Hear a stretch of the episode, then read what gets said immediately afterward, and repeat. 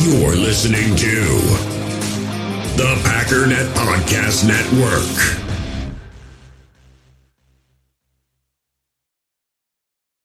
When you need mealtime inspiration, it's worth shopping Kroger, where you'll find over 30,000 mouth-watering choices that excite your inner foodie. And no matter what tasty choice you make, you'll enjoy our everyday low prices, plus extra ways to save, like digital coupons worth over $600 each week. You can also save up to $1 off per gallon at the pump with fuel points. More savings and more inspiring flavors make shopping Kroger worth it every time. Kroger, fresh for everyone. Fuel restrictions apply.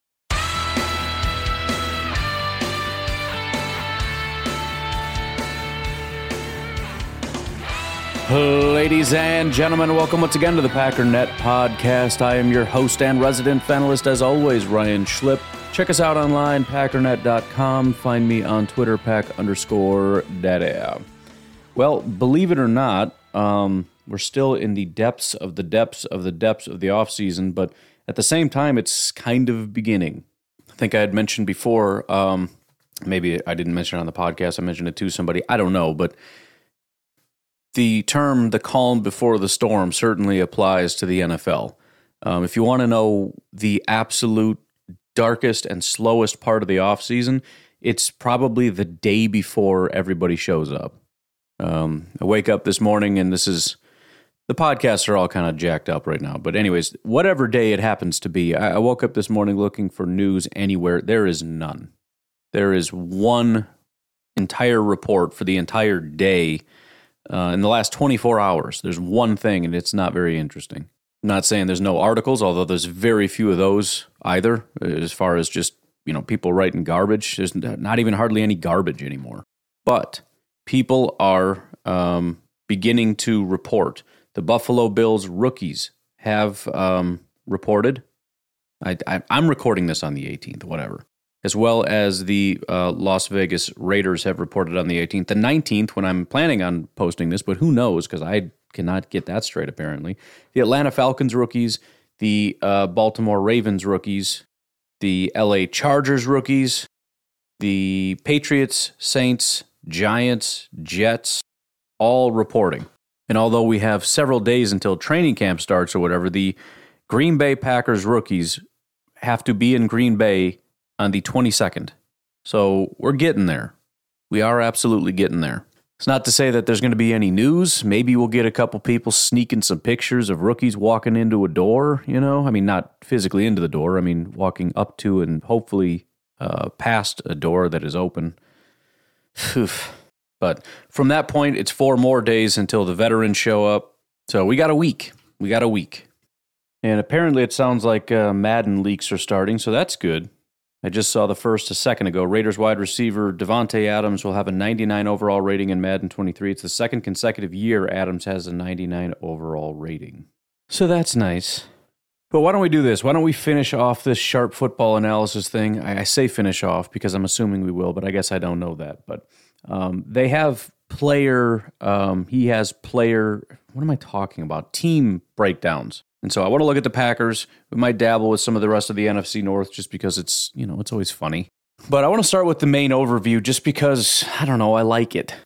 Again, a lot of this is just about orientation. What what is your understanding of things as they are? We read the article a couple days ago about the guy that clearly just hated Aaron Rodgers. And, and again, anytime you see that, it's like, well, this is a useless article because he's flat out saying, before I get started, I just want you to know I hate Rodgers, I hate this team, and I have no ability to be unbiased. Um, he starts off just kind of, it, it, says Green Bay Packers overview, and it's mostly just about Aaron Rodgers, some of the cool stuff he's done. Uh, for example, 500 pass attempts and five or fewer interceptions. Only three times in NFL history has a quarterback not named Aaron Rodgers thrown 500 pass attempts with fewer than five interceptions in a season. But five times Aaron Rodgers has thrown 500 pass attempts with fewer than five interceptions in a season, including four years in a row 2018, 2019, 2020, and 2021. He goes on to say it's been remarkable to watch Rodgers seemingly rededicate himself off the field to greatness on the field, and for the seemingly non conventional approaches to nutrition, exercise, and training pay off for him. The reason I like that, beyond the stats, just that last uh, paragraph, I guess it's a sentence, whatever, is partially because it's true, and what's true is what matters, but it, it's again the orientation toward what is your understanding of things. most people want to look at what Aaron Rodgers is doing and, and mock him. He's a goofball. He's a whack job. He's crazy. How about we understand the reality that this guy has had a revival in his career? You know, eh, it's like if somebody said they're gonna, you know, start a little business or whatever, and you kind of roll your eyes and you're like, okay, yeah, I'm sure that'll work. Sounds like some scammy, pyramid schemy, stupid thing. I don't know what it is, but it sounds dumb.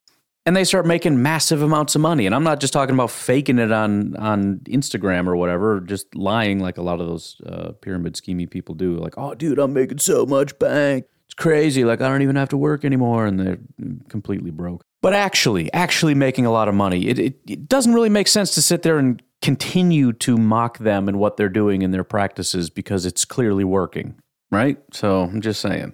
Goes on to say what I had said. Uh, Packers and Aaron Rodgers uh, and Matt LaFleur haven't disappointed in the regular season. In fact, the Packers are the only team in NFL history to win 13 games for three straight seasons. There's uh, many, many paragraphs going on to document the Davante Adams thing. We don't need to get into that because we've already discussed that and what happened there. But they do make an interesting point, and if you listened to, um, I guess two days ago or whatever, on Sunday there were four podcasts that dropped. On on Monday there are maybe one, I guess, and then this is scheduled to go live on Tuesday. So two days ago, when I did the Packernet After Dark podcast, Jacob called in and he said, um, after talking about the office a little bit, Watkins or Watson, who ends up having essentially the better season? And I went with the optimistic view that Christian Watson would be the guy. I want to read this here because it kind of plays into that a little bit more. Um, again, anything can happen. We don't know what's going to happen, but it is important context. It says they added 29 year old Sammy Watkins to the mix. Context on Watkins. Off of the 2019 Super Bowl and looking to repeat, the Chiefs made Watkins take a salary cut to remain on the team in 2020, and they happily let him walk after that season. The wide receiver needy Ravens signed him to just a one year, $5 million deal and happily let him walk out the door at the end of the season. We're talking two Super Bowl contenders in the Chiefs and Ravens, and we're talking about a cheap receiver, and neither was willing to keep Watkins around. And, and I would also add, as they said, wide receiver needy. Both teams are contenders, both teams need wide receiver help, and neither team was willing to pay very, very little amounts of money for Sammy Watkins. Goes on to say if Watkins is unlikely to pay off, it falls on to Christian Watson. That was the other thing I mentioned on there is it feels like those two are in direct competition, and I think they are. There, there, there's a kind of a couple different ways to look at this, and Romeo Doubs, and, and there are some other scenarios in which maybe this isn't the case, but if Lazard is the number one guy, then it kind of falls on one of those two guys to be the number two sort of MVS type. But it's also entirely possible that Lazard isn't the number one guy. He kind of remains in his role as that that complementary number two, blocking, kind of good receiving guy. And we're looking for who's going to be that number one. And it's still a competition between Watson and Watkins at that point. Again, Doubs maybe. But based on that, you can't help but feel like the Packers although Sammy could be the guy, and yes, the Packers want to ease people into things, it's also possible the Packers also view Sammy Watkins on a, you know, they're not super high on him, just like these other teams. They, they gave him a shot, but it's not meant to be a long term thing. It's a short term fix. In other words, they really want Christian Watson to be the guy, which means they may be pushing him a little bit more. This could be a, um, you know, and, and I, I don't know why they don't try that. This is how you learn. And I understand at the end of the day, this is just about winning and we want the best guys on the field. But look what happened with Eric Stokes. If it wasn't for the injuries, what was the guy going to do? Sit on the bench and then what? What a waste. Now, in this year, we need him and we got him and he's experienced, and that's awesome. And that's important. Even Royce Newman, the guy wasn't very good, but he got a full year of experience. And now, you know, he seemed to get better at the end of the year. There's every reason to believe he's going to take a big step. If you want a guy to, to, to thrive, throw him out there. Don't hide him. You know, AJ Dillon, we lost a, an entire year of of that guy. You know, and instead of a, a big second year leap, we're looking at a third year leap. I mean, he had a fine second year. I'm not saying he didn't, but as far as just exploding onto the scene potential, it's just a waste of a year. Amari Rodgers, same thing. I got an article coming out, or probably already came out by the time you hear this, but it's about Amari. And, you know, it, it, obviously, if you analyze the data of, of wide receivers that are similar to Amari and what where he was drafted and how he performed as a rookie, the outlook isn't great. I mean, flat out, anybody that gets drafted, the outlook isn't great. You add in third round, you add in very little production in year one, and obviously what's left is not a ton of super elite players. There's a couple, but you're just slowly filtering out all the best players. But some of that isn't his fault. You know, I'm filtering out guys that got 200 yards as a rookie. How many yards would Amari have gotten if Randall Cobb wasn't there and he played every single week? He would have gotten, what, 300 yards, 400 yards? And then we're having a completely different conversation about comparing him to guys with three, 400 yards. And now all of a sudden there's a much better outlook.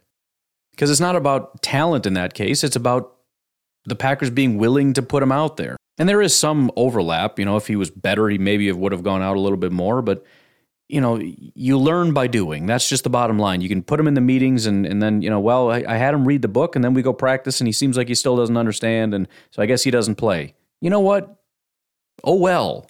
You know, Rodgers is going to be mad at him. Oh, well. That's how you learn. Get him out there. I don't know, just a thought. I'm, I'm, i guess what I'm saying is I hope they push Christian Watson to, to that spot. Sammy Watkins is not our future. Christian Watson is. Trial by fire, put him out there. I don't care. Maybe he's bad for three, four, five, six weeks. So what? Keep him out there. Every down, every play, run the route, get it, get it in your head, figure it out.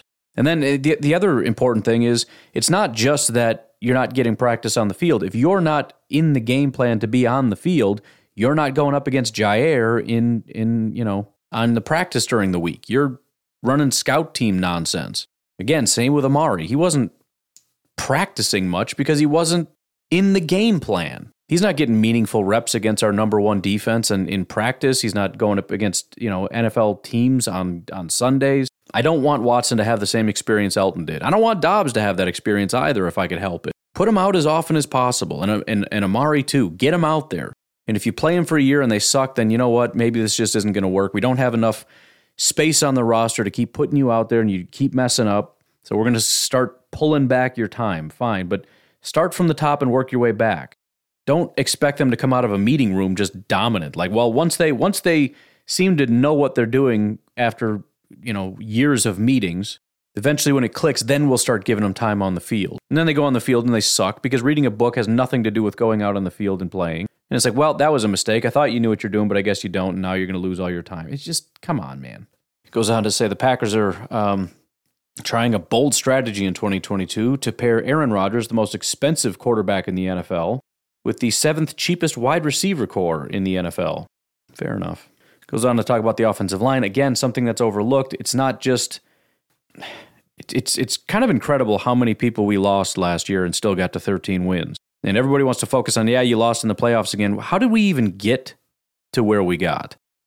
It says the offensive line was injury riddled David Bakhtiari appeared in just one game. Elgton Jenkins appeared in just eight games. Josh Myers played just six games.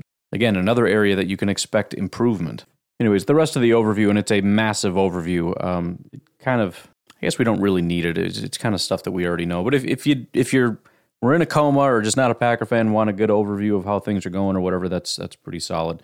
Um, I want to look at there's a ton of as we've been going through this uh, charts and graphs and everything else that's going on. I want to look at a few of these. First of all, they talk a little bit about the uh, forecast wins and whatnot. Packers are projected to win 11 games this year. The interesting note here is that we were projected to win 10 and a half last year. So we actually had a surprisingly lesser outlook last year than this year. And we obviously got 13 wins and we were projected 10 and a half. So we're on better footing than last year at this time. They've got one thing here that says they're forecast to win 11 games. Why bet the under and why bet the over? So there's a couple different bullet points. Number one here, and we talked about this, but it's been kind of a while. Um, Green Bay is last in net rest edge in 2022 with 12 fewer rest days than opponents, playing five games in which their opponent has more days of rest versus two games in which the opponent has less rest. The Packers play the Buffalo Bills and Dallas Cowboys coming off of a bye and play opponents with an extra day of rest in weeks 16 and 17. So they are um, dead last in terms of how the schedule is laid out. Not in terms of the team they're going up against, but just in terms of, of well, rest. Next bullet point it says the Packers salary cap allocated to the quarterback and dead cap combined is 8.3% from 2021. The salary cap squeeze played a role in the Adams trade. I don't know how true that is, but the roster is no doubt worse without Adams, and adjusting the offense for a couple of games versus an entire season would be more difficult for an offense that relied on moving the ball methodically and efficiently. Finally, in 2021, the Packers were the largest Pythagorean overperformers. The Packers finished with 13 wins and overachieved by 3.2 wins and finished 5 and 1 in games decided by a field goal or less, aided by a third best turnover margin the Packers could see regression in close games in 2022. Essentially, what they're talking about there is these are all sort of markers of things that aren't sustainable.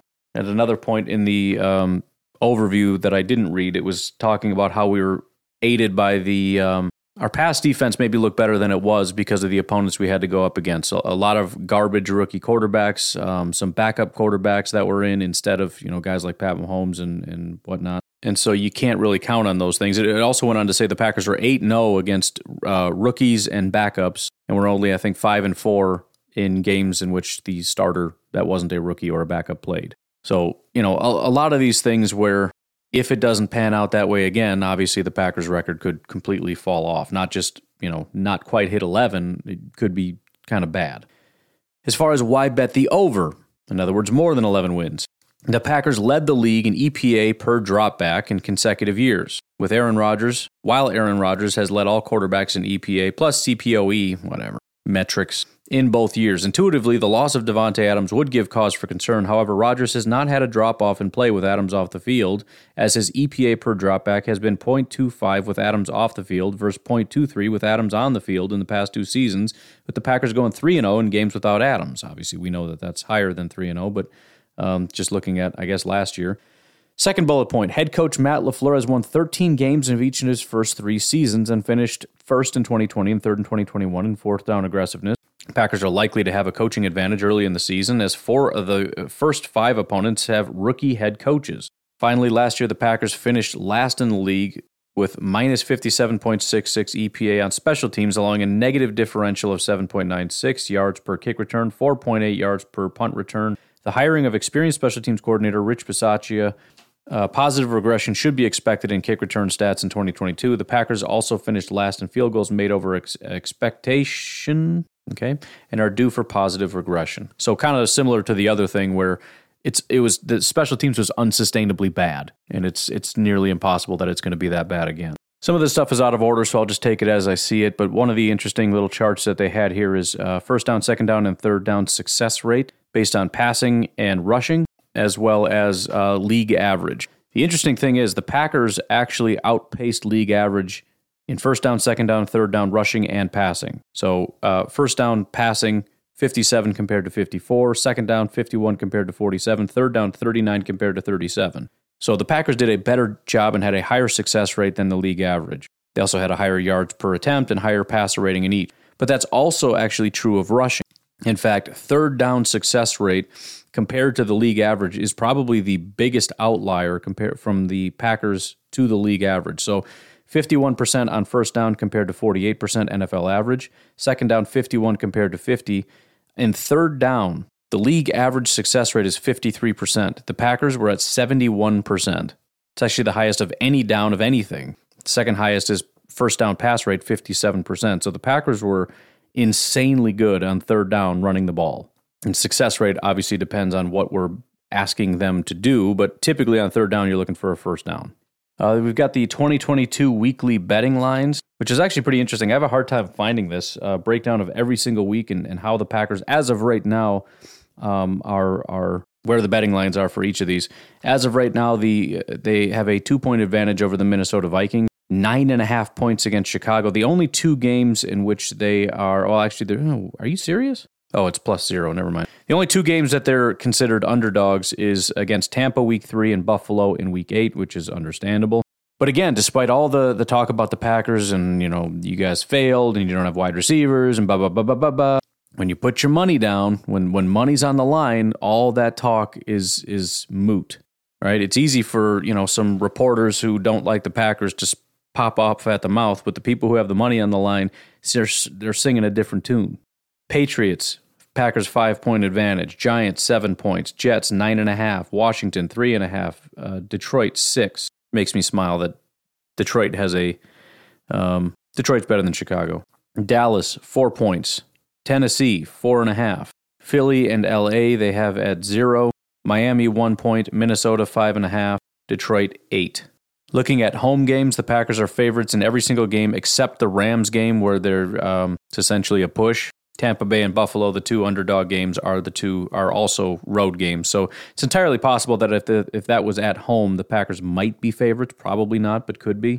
One note, again, not tied into anything we've talked about, just kind of random, but it's it's pretty exciting. It says no one generated pressure on non blitzes at a higher rate than Green Bay. And that's something to keep in mind as well. When we look at pressures and, and things like that, not all pressures are the same. When teams that are really good at bringing pressures, a lot of times these are guys bringing multiple people. And, you know, it, it takes a certain team to be able to execute that and all that. But at the end of the day, if you look at just rushing your four or five guys or whatever, nobody was better at just straight up vanilla pass rush than the Packers because they have good pass rushers.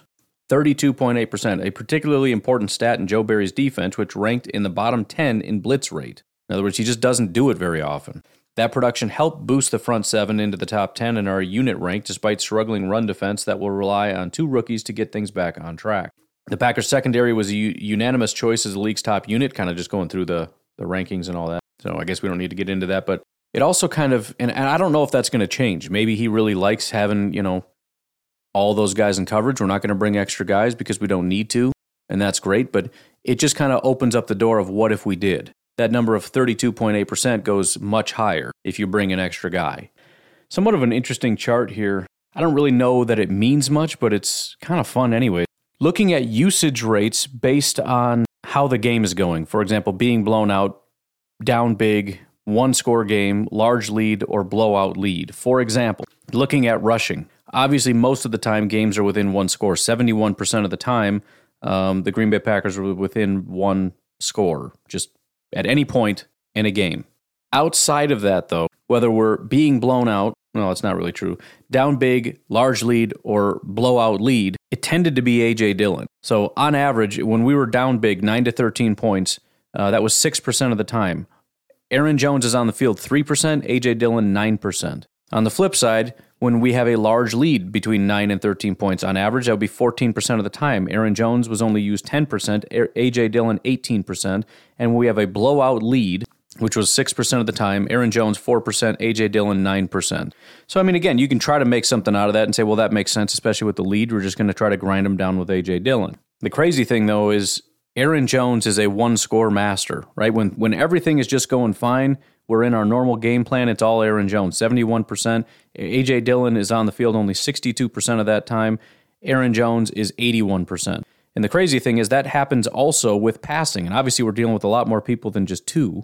Aaron Jones, A.J. Dillon, Davante Adams, Allen Lazard, MVS, Randall Cobb, Josiah Deguara, Marcedes Lewis, Robert Tonyan, Equanimeous St. Brown. 71%. Again, we're in one score leads. Pretty much everybody is 71% or lower. In fact, only Davante Adams was at 71%. Everybody else was lower. Aaron Jones, 91% of the time. 91% of snaps, more than Davante Adams at 71. It's a massive leap. I don't know what that means or why that is the case, but we're, when we're within one score, Aaron Jones does not come off the field. It's such a weird thing. However, let's look at a couple of the other ones because maybe you can figure out what it means. I don't know, but I find it interesting anyways. Being blown out, 14 points or more. On average, that happened 4% of the time. The big outliers, MVS, that makes sense. You want your deep threat on the field. Robert Tonyan, I guess, similar concept. And then kind of Allen Lazard at 7%. MVS was 11, Robert Tonyan was 10. When you're down big, 9 to 13 points, on average that was 8%. The big outliers here Randall Cobb, 15%, Josiah Deguara, 18%, Equanimeous, 12%. I can't make heads or tails of that, but there you go. There's your information. Aaron Jones, by the way, 1% when being blown out, 1% when down big probably because you don't need your running backs on the field nearly as much. But even still, A.J. Dillon, 5% and 5%. So it's not that we didn't have guys out there, it's just that we didn't have Aaron Jones out there. When we're down big, Aaron Jones does not come on the field, not very often. And A.J. Dillon, I mean, even 5% when we're being blown out, that's higher than the average of 4%. So he's on the field more often than not. Um, and then large lead up by 9 to 13 points. That's uh, 11% is the average. The big outliers here Marcedes Lewis, Allen Lazard, and a little bit MVS. And so again, you kind of see that heavy, the big boy package kind of thing going on. Now, AJ Dillon, not on the field all that, it's 5% still. And then finally, big blowout lead. And, and the, the large lead, it's still kind of average. Most people are around 11, so you're kind of still running your normal offense a little bit with a little bit more heavy personnel type of thing. But then big blowout lead, 6% is the average. You got three major outliers. AJ Dillon, 16%. Again, obvious reasons. Robert Tonyan and Equanimeous St. Brown. Equanimeous probably a lot more because you're just pulling your receivers. Tonyan, I don't know. We're running the ball and he's blocking. Maybe I have no idea. I don't know why that's. Maybe he's also out there as a as a faux wide receiver. So kind of interesting. And, and, and again, the the the most interesting to me is the running back usage. That's kind of crazy to me. If it's a one score game, it's it's AJ Dillon or excuse me, it's Aaron Jones as a receiver and as a running back. He is the guy. If things start to go haywire, AJ Dillon is the guy we're bringing in on either side of that. Anyways, there, there's a massive amount of stuff here. If you're interested in getting it again, sharp football analysis. I think it was like 30 bucks. I mean, there, there's everything here. Target just target distribution, positive play percentage, heat map, Aaron Rodgers rating on early downs and position on the field, 2021 standard passing table, 2021 advanced passing table, interception rates by down, third down passing. I don't want to go through all this because it's kind of boring. I mean, it's boring to read. It's interesting, but it, it's also only interesting if you are kind of looking for something. They got a defensive tendencies chart, which is kind of cool. The base 20%, nickel 56%, dime 24%, rush 3 only 2% of the time, rush 4 77%, rush 5 19%, rush 6 2%, blitz 21%. So, I mean, stuff like that I think is kind of cool. They rank fifth in uh, how often they were in dime. They rank fifth in teams that rush 4, 29th in teams that run 6 or more, rush 6 or more. Again, they don't do it often. They got a cool chart, almost kind of like a heat map of um, snaps played as the weeks went on. They, so they got Davante Lazard, Jones, Lewis, Dillon, MVS, Cobb, Josiah, and Tonyan, and how many snaps they played each week. But the color coding kind of makes it cool because you can see who kind of trended in one direction or the other. The two guys that really stand out in terms of their um, snap counts continuing to trend upward AJ Dillon and especially Josiah Deguara. Josiah is just a straight line going up. So that's that's pretty encouraging. Um, if anybody kind of trended down, it would be maybe Aaron Jones, maybe a little bit Marcedes Lewis, which makes sense. If AJ Dillon goes up, Aaron Jones goes down. If Josiah goes up, Marcedes goes down. Now, a lot of Josiah's going up has to do with the fact that Tonyan was was done, but not exactly. It's not a direct correlation there. If you look at it, Tonyan was out starting in week nine, and Josiah actually went down one game uh, one snap in that game from 16 to 15 snaps. It wasn't until the next week when he started to go up, and then it wasn't until week 12 that he really started to crack into some serious snaps. We're we're four weeks into Tonyan being out before Josiah really starts to hit his stride, getting 35 snaps, 37, 35, 33, 30, and 29 to end the season. Again, a lot of good stuff in there. I'm going to leave it at that. If you want to check out more, you can. It'd be a good resource if you guys have any questions or anything. But why don't we go ahead and take a break right here? come back and look at a few other things. Patreon.com forward slash pack underscore dad if you'd like to support the podcast. If you'd like to advertise your business or whatever, let me know. Remember to check out mercyandme.ca to buy some uh, sweet baby gear. Otherwise, we'll take a break and we'll be right back. We all have smartphones, and we all know they're pretty amazing, but they also can be amazingly distracting, especially when we're around other people. So, US Cellular wants us to reset our relationship with our phones by putting down our phones for five. That's right, a company that sells phones wants us to put down our phones. And to see what we find, learn more at uscellular.com forward slash built for us. In the hobby, it's not easy being a fan of ripping packs or repacks. We get all hyped up thinking we're going to get some high value Jordan Love card, but with zero transparency on available cards and hit rates, it's all just a shot in the dark. Until now. Introducing slab packs from arenaclub.com, the only repack that provides real value, a complete view on all possible cards, and clear hit rates for each one. Now, when I buy slab packs on Arena Club, it finally feels like I know what I'm getting. And honestly, the best thing for me and my son is the fact that we're kind of novices into this. When I walk into a card shop with my son and a card says it costs $40, kind of just taking his word for it that that's a good value. So I appreciate the transparency on grading, as well as just getting excited about seeing what you could potentially get. Right now, you can get 10% off your first purchase by going to arenaclub.com slash packdaddy. Wow, that's crazy offer. 10% off a $400 slab pack. That's 40 bucks right there. Anyways, that's arenaclub.com slash packdaddy for 10% off your first purchase. Another day is here, and you're ready for it. What to wear? Check. Breakfast, lunch, and dinner? Check. Planning for what's next and how to save for it? That's where Bank of America can help. For your financial to-dos, Bank of America has experts ready to help get you closer to your goals. Get started at one of our local financial centers or 24-7 in our mobile banking app. Find a location near you at bankofamerica.com slash talk to us. What would you like the power to do? Mobile banking requires downloading the app and is only available for select devices. Message and data rates may apply. Bank of America and a member FDIC. So, like all things, I don't want to give away everything in terms of, you know, I just did an article um, over at the Packernet Substack, but I figure I'll, I'll, I'll give away one little tidbit just just for those of you who are like, look, I, I, I understand Amari might not be great, but just give me a name of a guy who had a similar path so that I can shut up people that keep wanting to trash Amari. I'll give you a name. I can give you a couple names if you want. No, I'll give you one because, you know, there's more in the article. There are some better names in this, but let's go with this because he's a fourth round pick. So it's it's kind of kind of similar, but also a little bit worse. So I, you don't get the well, he was a second round pick you know, rebuttal, I guess. But he was a rookie in 2004 for the New York Jets. Played in 12 games but started zero. Amari, for the record, played in 16 games and started one. He was targeted 11 times. He caught six of them for 60 yards and zero touchdowns. Second year wasn't all that much more impressive. In fact, a lot of the more promising prospects that you can look at had year three breakouts. It's kind of unusual. But year two, uh, played 16 games, started one, 32 targets, 19 receptions, 251 yards, zero touchdowns. Still not super great, right? At this point, I promise you, if this is Amari, they're going to be saying bust. Year three, played 16 games, started 16 games, 125 targets, 82 receptions, 961 yards, and six touchdowns. The next year, 15 games, Played and started 127 targets, 82 receptions, 1,130 yards, and two touchdowns.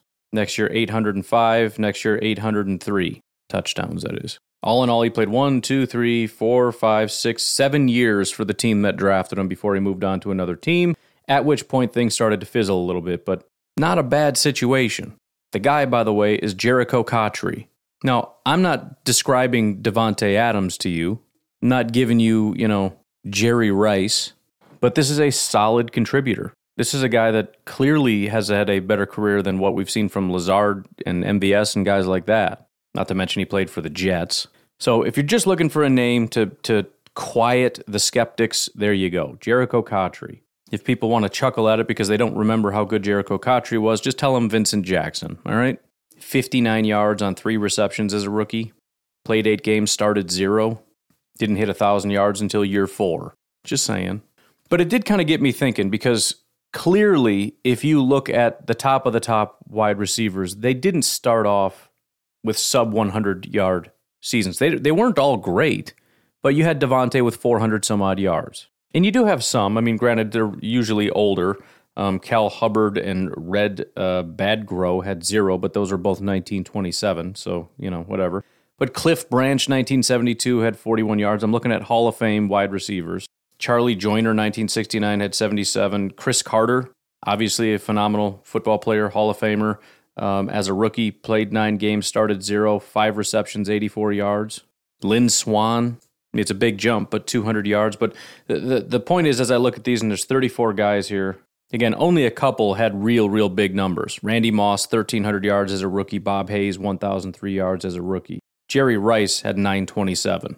But that's kind of the point. What what is the the market which we can say, okay, you're in that territory of maybe you're going to be real, real good. I'm not even necessarily talking about Hall of Fame, but I would say sub 200, and it's not looking great, right? But let's look at recent history rather than you know back in the day when passing was a little bit different. Nowadays we got guys coming out jumping at a thousand yards like it's nothing. But if we look at the top receivers, what kind of seasons did they actually have?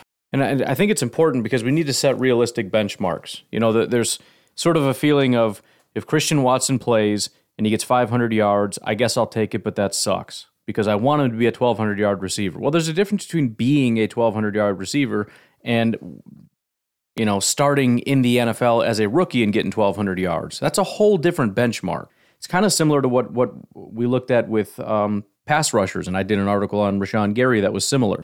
There are a handful of guys that hit the league getting 15, 16, 17%, 90 plus pass rush grades as rookies. But that's a whole different category of freak. It's not as though everybody who's a good pass rusher does that. In fact, most really, really good pass rushers do not start that way. TJ Watt is probably the maybe the best pass rusher in football right now. He was a year three guy, or year two, I guess, I think. And so I picked a lot of guys 20, 25 different wide receivers um, for different reasons. Some of them are the top right now. A couple of them have been top guys very recently, even if they're not necessarily right now. Julio Jones, Amari Cooper, those types of guys. But I just want to look at their rookie seasons and kind of how it projected out. Again, a lot of this is about career arc, and everybody has their own arc. Some guys hit the ground running a million miles an hour. Some guys it takes a couple years, but there's also going to be a couple benchmarks. Like I said, with Amari, there are some some players that give you hope, but at the same time, if you look at just about any of the top wide receivers, pretty much none of them had 40 yards. Doesn't mean he can't, and yeah, it's special circumstances and all that stuff with not getting opportunities and Randall being there and all that stuff. Fine, I'm I'm not dismissing it. I'm just saying based on data, probably not going to be the next Davante Adams. So first is Cooper Kupp, who might be the best wide receiver in football. He had a real crazy year. I doubt he'll be able to maintain it, but again, 2,425 yards receiving and 22 touchdowns is stupid. But his rookie year was 938 yards. So he didn't quite crack a thousand, but clearly this is the, the a whole other benchmark, right? We're not talking about getting a slow start as a rookie. Davante Adams was a little slower. He had 570 yards. I said I said 400 and something, but I think um, the additional came in the playoff game against San Francisco. He had 90 yards, but 500 yards. The next year, 500 yards, and it wasn't until year three that he cracked 1,214. But again, it's still 500 yards. Justin Jefferson, we know, came into the league 1,400 yards. The next year, 1,600 yards. The guy is he's he's next level. He is sort of that Khalil Mack type, that Von Miller type that hits the ground running day one, I'm the best in football. And it's like, okay, fair enough. AJ Brown's another one, 1,115 yards, and he's maintained that every year. Deebo Samuel, kind of similar to uh, Cooper Kupp, 929 yards. Didn't quite crack a thousand, but he may as well have. He only had three touchdowns, but still, again, it's a it's a good benchmark of okay, this guy's probably going to be pretty good. Antonio Brown, 167 yards. Nine games he started zero. Remember, he was a sixth round pick. Somehow, the very next year, he started. He played 16 games, only started three, but still cracked 1,100 yards. I don't know how that's even possible, but I think we can probably put this in somewhat of an outlier category. Antonio Brown has got some off the field issues, certain caveats that you can put in place to say this is why his rookie season maybe was a little deflated, but it still kind of gives you some level of hope on on even if you put an asterisk next to it, you can say, hey, 167 yards technically doesn't don't count him out. Tyreek is another one that had his kind of year two breakout, but 620 yards as a rookie. So there, there seems to be kind of a recurring theme among top receivers so far. There's either guys that hit the ground and are just crushing it, so you know 900, 1000 ish yards. And then there's guys who are at the 500, 600 range and then kind of break out. Seems to be my observation so far. CeeDee Lamb, 900 yards and then 1100, falls right into that category. Tee Higgins, 900 yards, then 1,400. There you go. DK Metcalf hit the ground running 1,100 yards, falls into that top category. Tyler Lockett is kind of interesting, actually. 700 yards in his first year, 500, then 500, and then 1,000. So he still falls into that second category of kind of being at the you know five six hundred range, I guess. But it took him four years to kind of break out from there. But still, He's a breakout guy that hit 700 yards as a rookie. So it still technically falls into that second category of, you know, mediocre stats. Stefon Diggs, 746 yards as a rookie, then 900, then a 1,000. I mean, if we're calling a solid 1,000 breakout, then it took him until year three, although 900 is pretty much breakout at that point. And 700 is pretty high on that end of the um, mediocre spectrum, anyways. But still, he falls into that second category. Stefon Diggs does. 700 yards as a rookie. Eventually, he's an every year 1,000 yard receiver. The last, what, five years? 1,000, 1,000, 1,200, 1,800, and 1,300. DeAndre Hopkins, year one, 800. The next year, 1,200. So kind of in that second category of high. You could maybe break it into three categories mid, high, and then hits the ground running at 1,000 yards. It doesn't really matter, but he's in that range. Really high, but not quite there yet first year and then just boom every single year. Hunter Renfrow, 600 yards, 600 yards, 1,000 yards. Same thing. He's in that second category. Mediocre first year, eventually 1,000 yard receiver. Uh, Michael Pittman, who's in his second year. First year was 593 yards. Next year, boom, 1,000 yards. Chris Godwin, first year was 500, second year 800, and then he goes right to 1,300 yards. Second category. Jalen Waddle hit the ground running at 1,000. Bunch of receivers, uh, rookie receivers, just crushed it. Brandon Aiyuk, 748. Uh, his second year, 951. How much you want to bet he cracks a 1,000 this year? in a tough situation with San Francisco. We'll see how that all turns out. But just following that pattern, I mean, we've seen it. several times already, right? Mediocre first year, he's in that second category. Next year, 900, not quite breakout, but kind of. And the next year's probably 1,100 yards or so. Terry McLaurin, second category, 919, and then 1,100 yards. Followed that up with 1,000, just an every year 1,000 yard receiver. DeVonta Smith, second category, is a rookie, 976 yards. How much you want to bet he cracks 1,000 this year?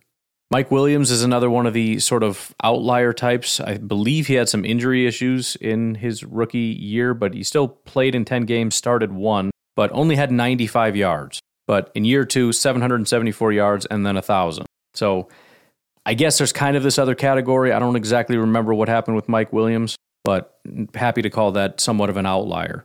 Keenan Allen hit the ground running 1,200 yards as a rookie. Brandin Cooks is second category. Year one, 550 yards. Year two, 1,100 yards, and he's hit 1,000 yards every year except one, in which, in which I'm guessing he was injured.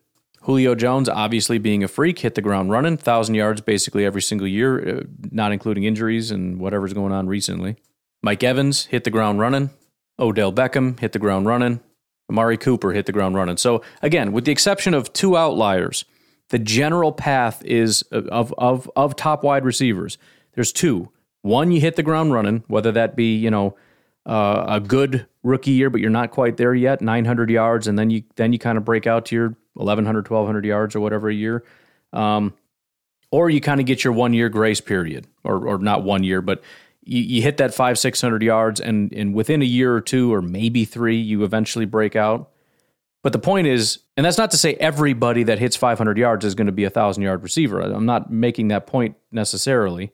I'm simply saying if you don't hit it, it doesn't look great for you because we can look at a lot of players that uh, don't hit it. The vast majority of wide receivers don't hit those marks, but guess what? They also don't go on to be these types of wide receivers. So if you're going to be the guy, based on, I mean, I went through every single player. I don't think I skipped anybody except a couple guys that are have high grades that I don't even know who they are. I guess you could just look at everybody with thousand yards. There's just a handful more that cracked a thousand this year. Hollywood Brown, year one, 700, year two, 900, year three, 1,000. That falls right in line with what we've seen with everybody else.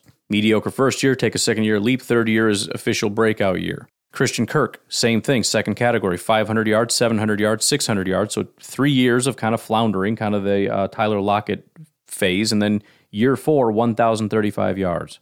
Darnell Mooney of the Bears, 631 yards and then 1,055. Second category. DJ Moore, second category. First year, 781 yards. The next three years, 1,100 yards.